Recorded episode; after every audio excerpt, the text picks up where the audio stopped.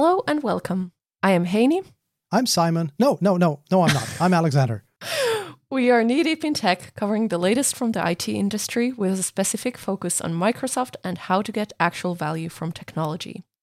This is episode 230, recorded on June 6th, 2023. You will be able to find this and our previous episodes on kneedeepintech.com, iTunes, Spotify, and on most podcasting platforms. Indeed. And we still haven't found Simon. No, he's still missing. Yeah, I'm sure he is out there doing something, but we don't know. Maybe he's somehow tangled up in Fabric or something. Is it going to be one of those episodes? Yes.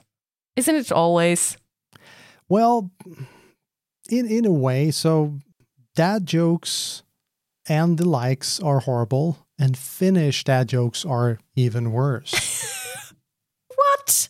Are we going to do a competition of whether Swedish or Finnish dad jokes are worse? No. Okay. But I'm sure that your boyfriend would love to be part of it. Definitely. So this is the focus episode where we are going to talk about Fabric. So Microsoft Fabric was released during Build. And this is one of these enormous bet the farm kind of things that have come out in later years. And I'm going to start with explaining what Fabric is. And this kind of feels exactly like when we introduced Synapse Analytics. Kind of, well, this just came out. This is enormous. Let me break down what Synapse is. Yeah, but let's do Fabric instead. So Fabric is almost everything we have had in Synapse for quite a while. So we have Azure Data Factory. We have something called data engineering, which is Spark and Lakehouses. We have Synapse Data Warehousing, which is sort of kind of the successor to the dedicated pool, and also in some ways the serverless pool. I'm going to speak more about that in a second.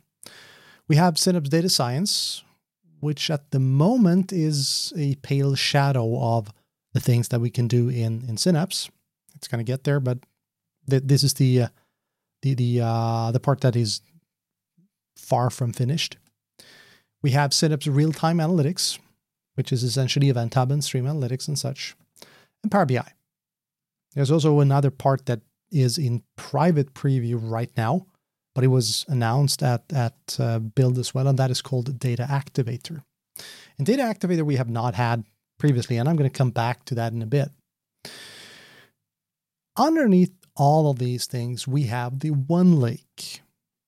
And the OneLake is, for the sake of the argument, a data lake of a normal variety, an Azure Data Lake storage that we've had and loved for quite a while. The difference here is that we take all these things and we package them into a nice ball. We call that ball Fabric. This brings a number of pretty interesting things. One is, it's a SaaS service. It's software as a service. That means that you create a Fabric environment and boom, you have all these things. You can, if you want to, create an F SKU inside of Azure. You can turn it on and you can turn it off. So you can literally turn on and turn off everything inside of Fabric. So you used to go into powerbi.com. Now you go into fabric.microsoft.com. And if you used to be a Power BI user, you're going to find everything exactly where you left it before Build. You just have a number of new buttons to change personas. And personas, that's a kind of an important thing that we didn't have previously. So this means that it is the same portal, fabric.microsoft.com, that you do everything in. Sort of kind of like the Synapse workspace. But remember, you had resources outside of Synapse. Now you have everything inside of Fabric. This also means that you have just about zero knobs to fiddle with. You create a Fabric resource and you run your stuff inside of Fabric. There is nothing to increase or decrease or turn on and turn off, almost nothing. And that's the point of a SaaS solution. And of course, you can have more or less horsepower. So F2 SKU is the smallest SKU, $250-ish, all the way up to F1024, I think. So it goes 2, 4, 8, 16, and so on and so forth. And F64 is the functional equivalent of a P1 SKU, if you want to look at the old Power BI parlance. And just to confuse things, you can either buy Fabric through Azure. That's the F SKUs. And you can view them as the old A SKUs of Power BI. Meaning that if you create an F SKU, you have everything you had in an A SKU, including embedding things into your application if you so desire. Or you can buy Fabric through a P SKU. A P1 gives you everything you had in Power BI for a P1 before build, plus all the really funky and cool stuff that you got in Fabric. So P1s are kind of awesome suddenly. So what do we get out of this more? Well, since everything is now enclosed in a walled garden, if you will, suddenly we can make a few things work that, let's just say, were difficult previously. Let's take an analogy. Self-driving cars. Why do self-driving cars keep crashing into shit? Well, because of people. People keep doing strange things that the self-driving cars have not seen before. So what if we said, well, everybody or nobody is going to be using self-driving cars. If everybody was using self-driving cars, we would have zero issues because the cars would behave exactly like the other cars would expect. And you can say that Fabric is finally doing the same thing for governance. Suddenly, lineage will work because everything is inside of Fabric, right? So lineage, security, all those things will work inherently better, simpler, because everything is inside of Fabric. That, I think, is a pretty interesting opportunity, and also one that requires you to think slightly different about how to do things. Any thoughts or any comments so far? I think it is a little bit. I've had the chance to get to know the Fabric side already for quite a while, so in a way I've had a little time to digest it. But in a way, it feels like it is a bit of you need to shift the perspective a little bit. Because it's not exactly like Synapse. So if you're coming from the Synapse world, you cannot just expect it's going to be like before, which was what mindset I had in the beginning when I heard about this first during the preview phase. But also you cannot really expect it to be like Power BI is the same as before either. So you have to shift this perspective, and it takes a little time to wrap your head around these different services of the data engineering and things like that. But then there's also the actual resources, services that you find under those that enable to do something with the data. So at least for me, it has felt like a bit of a mental shift of how do I even think about this. I absolutely agree. And as I alluded to in the previous episode, people have felt and still feel very much to this day overwhelmed. And I absolutely get that because I've been in the preview for quite a while. I had a decent idea of what was coming, and still it hit me like a train. I didn't know where I was in relation to this. I didn't know what was going to happen. Is my job going to change overnight? Am I obsolete? All those thoughts went through my head. And the short answer is no, I'm not obsolete just yet. But as you said, it requires a shift. And my mistake was the same as yours. We brought preconceptions.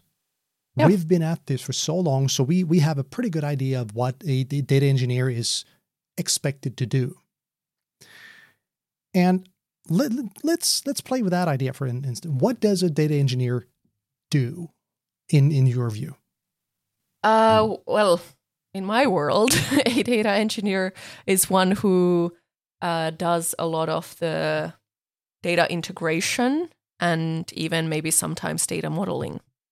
But I would say that in Finland, in a lot of organizations, the roles of data engineer and data analyst, for example, overlap quite a bit. So it's not a very clear distinction between, for example, those roles to begin with. Also, very good point. It's pretty much the same over here in Sweden. Would you say that a data engineer is expected to understand the security aspects of data integration, the networking, configuration of Azure Data Factory tooling and that kind of things? Not necessarily. Who would you say is responsible for that? A lot of times there's some kind of architect who comes around that is like, these must be, or a security person who comes, hey, these are our security requirements. It should be how they are set.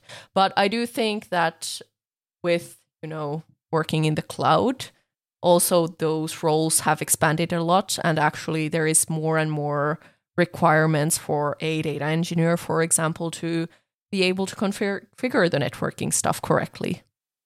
Indeed. So most people that I talk to say that the data engineer is responsible for getting data from point A to point B, mm-hmm. but it's more like a plumber, meaning that you need to somehow connect source to sink using whatever piping and fittings that you need to get the data from point A to point B to make it flow.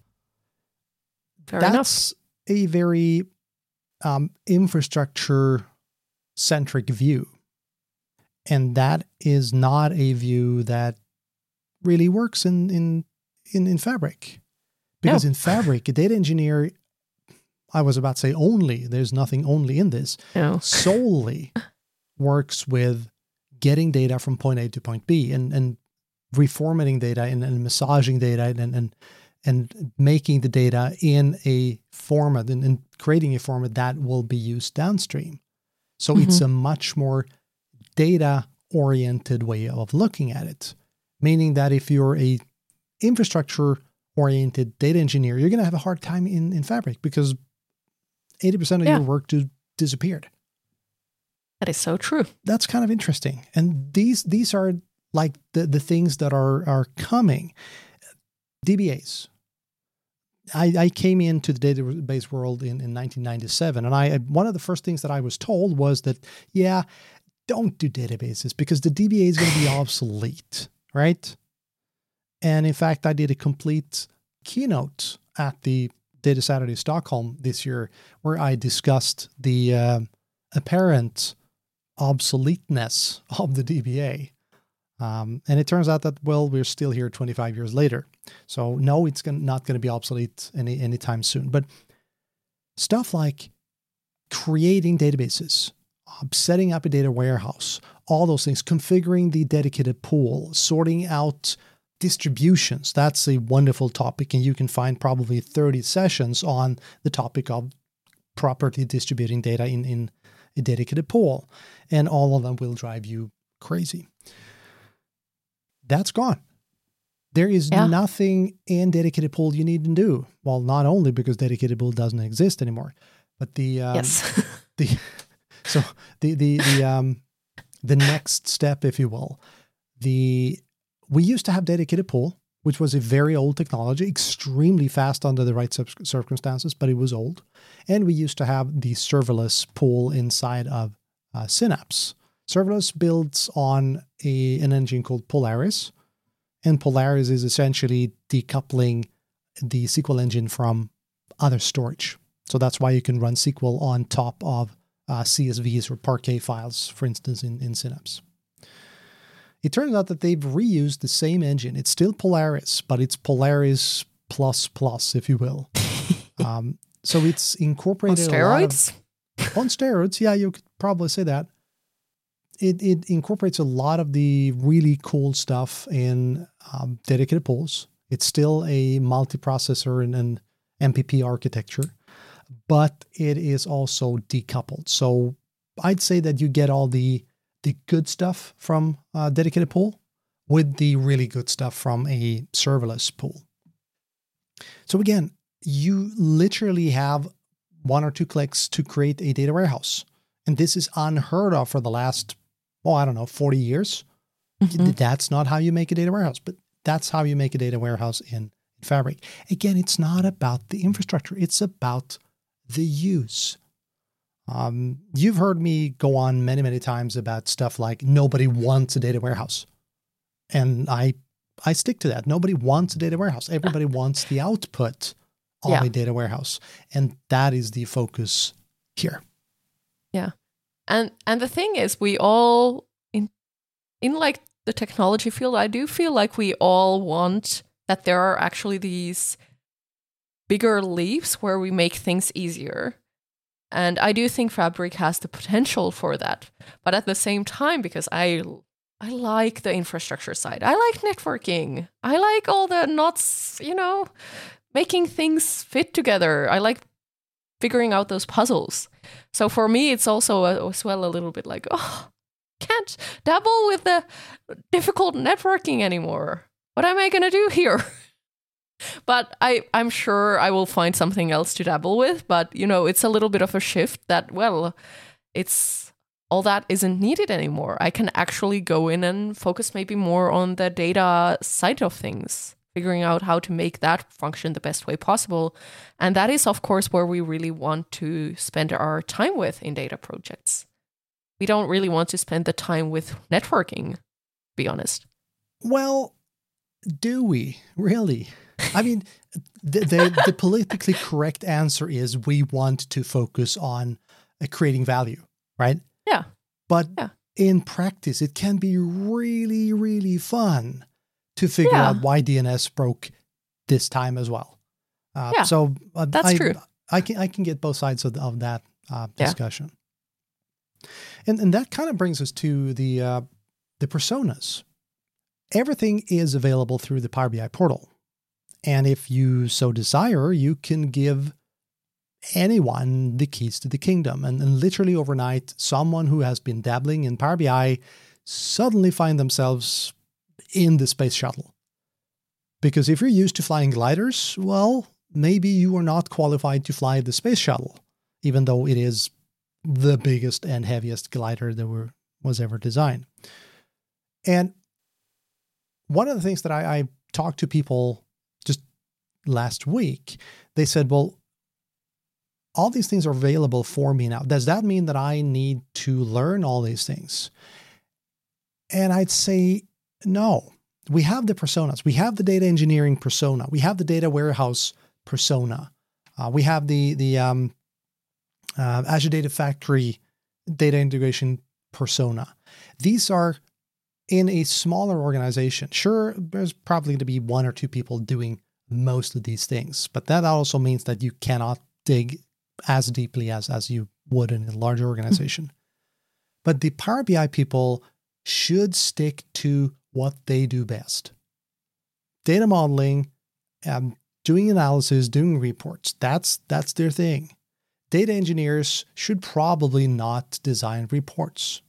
I say probably, but you get where I'm going with. So we still have our tasks, but instead of having to work through 30 different tools, everything is now through one portal, and you can switch the personas very, very easily. This means that while it will be easier to do governance because everything is included in the same portal, it is also 10 times more important to do governance because otherwise it is, again, literally you're pulling the pin and handing the live grenade to some poor soul that have no idea what they're doing. Take Power Query in Power BI. It's a super powerful tool, but previously there was only so much you could do to shoot yourself in the foot because you can use Power Query to bring in a lot of data into Power BI. That's cool. Now you can do the same thing, but you can sync it Put it physically into your OneLake, and you can easily pull in billions of rows. Why is this an issue? Is it going to cost you an arm and a leg? No, it's not, because you're paying a fixed sum for your compute, right? You're paying a variable sum for the amount of data you store in the OneLake, but that's peanuts compared to the compute. But you will eat up a lot of resources. So just because you can doesn't mean you should. So the cost then, well, there are two ways that you can buy this, as I said in the beginning, either through the F SKUs, which again are the same as the A SKUs. These are created in Azure. It's a resource called Microsoft Fabric. Click, click, click, boom.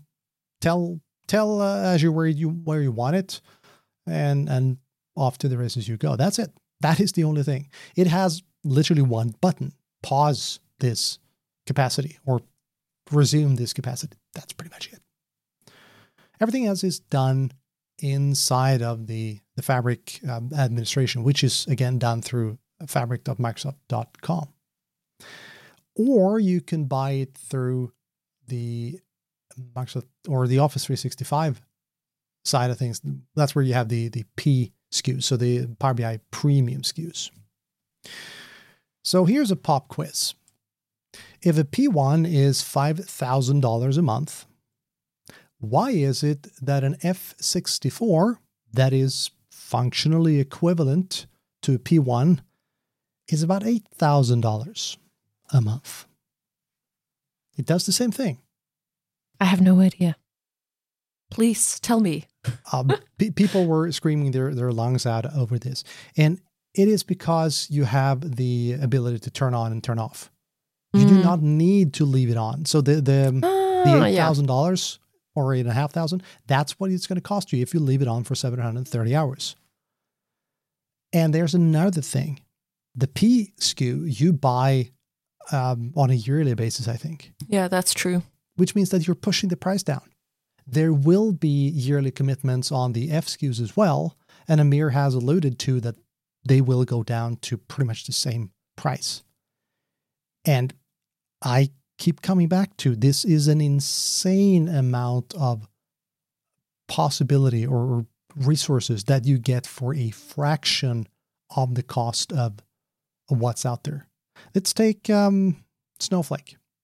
Snowflake is fantastic if you do not care about tech. You just want your data to give you information, right? You just want to stuff data in there, and then it's a coin-operated machine, so you add money, and it will produce results.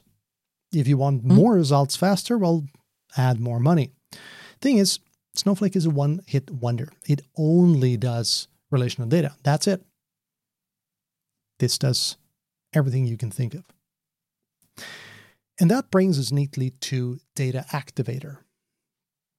And this is something as strange as a tool that will completely upend the analytics world as soon as people figure out what it is. Mm-hmm. So its power is also what makes it difficult to sell. So what Data Activator is, it's a tool that enables you to do triggers on data. And it can, maybe right now, but it will be able to trigger off anything you have inside of Fabric. The example that they've given is, let's say that you have accelerometers on a machine, on a Fabric, on a workshop floor. This machine, well, I don't know, it stamps sheet metal. Why doesn't it make Fabric? Well, I'm sure it might be making Fabric. Oh, God, you just had to, right? But there are accelerometers to measure how much it vibrates, right? And you can take these vibrations and trigger off it. So if it vibrates too much over a certain threshold, then it is going to send you a Teams message or an email or trigger any power flow. anything like that you can do. And there will be the possibility for doing smarter analyses, like comparing to standard deviation, for instance, to really see if this data is shifting over time, which is exceedingly difficult to do today. There is no code. It is absolutely no code involved here, or maybe just to set a threshold, but you don't need to write a lot of code to get this to work. Now, think of what happens if we take this one step further. Let's say that instead of vibrations, you are looking at temperatures in coolers, or you have meat, for instance.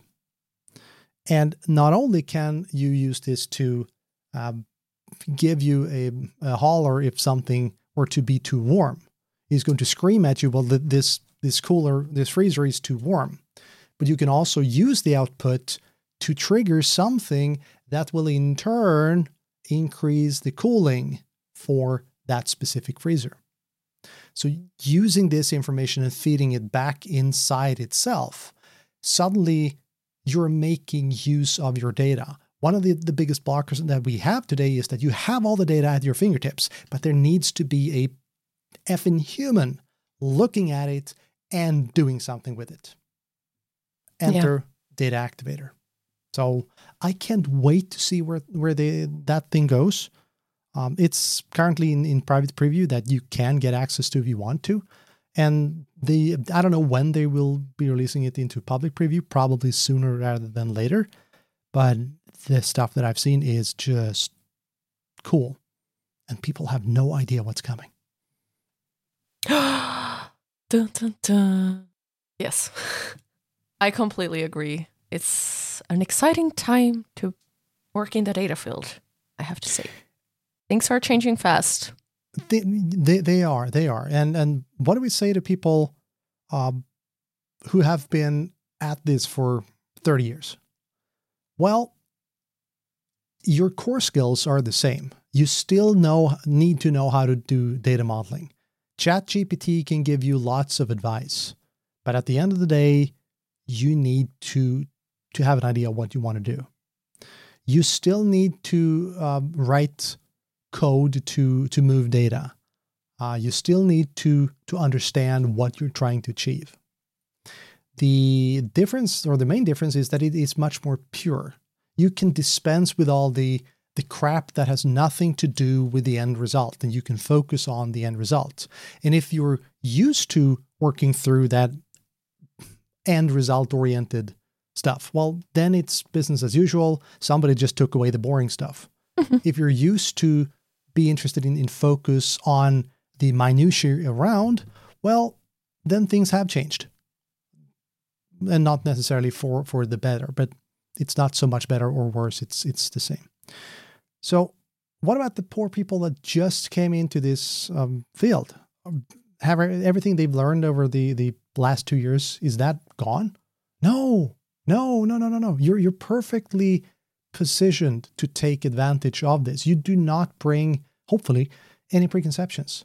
That means that you will have an easier time getting to grasp this tool. It will be more intuitive, and you will be able to, again, focus on getting stuff done quickly in a way that us old hands might not be able to. And I say old hands in this case because there have been a lot of people in the same boat as I have. What about you? I mean, you've only, and I use enormous air quotes, have been in this field for what, 5 years? No, it's starting to be 7 soon. Really? COVID years, you know. Oh, yeah. We forget those, so yeah. Don't count those. So yeah, I've been around for a while already, it seems. Just realized that one of these days. But yeah, I think it's, well, the whole time I've been in IT, it's been just constant learning something new. So I don't think it's anything different than just learning something new and shifting your mindset a little bit. And the thing is that there's like all the basics are still happening behind the scenes. They are just wrapped for you and abstracted for you so that you don't have to worry about it. And in some cases, it might be even beneficial to know something, you know, a little deeper and understand how things work behind the scenes, if there are some things that don't function in the way that you expect them to, then it might be easier to figure out why things function the way they do. What I'm super curious to see here is you've used an iPad. Yes. How do you open a file on an iPad? I have no idea. You click it. You don't touch it. Because there is no such thing as a file on an iPad. It's abstracted away. Every app has its own storage. And it's so obvious that you didn't even think of it. And that is exactly what we're doing with the SaaS stuff. We're taking the building blocks away. You don't need to worry about that. And that means in order for that to work, you need to trust the process. And again, that's where us old hands will have a harder time because we've seen shit come and go. And let's just say that there have been a lot of promises in our tech world that maybe did not come to fruition. So if you promise something really epic, you better deliver. Otherwise, trust is going to be falling quickly, and trust is difficult to get back. So that's one of the aspects of Fabric that I think Microsoft maybe have not really thought about. And they're going to have a hard time figuring out how to get people to trust the process. They're getting there. And the stuff that I've seen so far have been very positive, but interesting challenges. Yes. And I do have to say, compared to some of the other public previews that have come out over the years, there's a little more maturity here. You think? Yes. I just don't want to pump it up too much so that people get their expectations really high. But I have been oh, it actually works type of effect when trying these things out. I'm known for my opinions, and I will call things as I see them. But even I have a very hard time being anything else but. I'm blown away by Fabric, and trust you me, it takes some doing to impress me at this level. So, he is cynical, just a tad. I'm dying to see where this is going, and you've seen stuff that is not there yet. I've seen stuff that is not there yet, and it's almost like if you thought this was cool, well, hold my beer. Yeah, we're not going to be bored anytime soon. No. Funny thing is, it's warm. I mean, today it was 26 degrees here in Sweden, which is pretty darn warm. And next week is going to be our last real episode before summer. So it's going to be the Knee Deep in Tech Summer Special. And then maybe we'll do another interview episode after that, but we'll see. But next week is going to be the summer special. So as always, if you have any questions, anything that you want to add to that episode, let us know.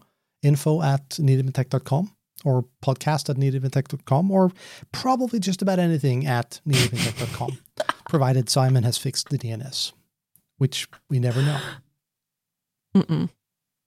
Well, there we have it. Thank you so much for listening. This was a lot of fun. Yeah. See you, I guess, in a week's time. And until then, have a good one. Bye-bye. Bye-bye. Thank you for listening to this episode of Knee Deep in Tech. Knee Deep in Tech is a bi-weekly technology podcast hosted by Alexander Arvidsson, Simon Binder, and Heini Hilmarinen. If you have any feedback, questions, or would like to be part of an episode, please reach out to us on social media or via email at podcast@kneedeepintech.com.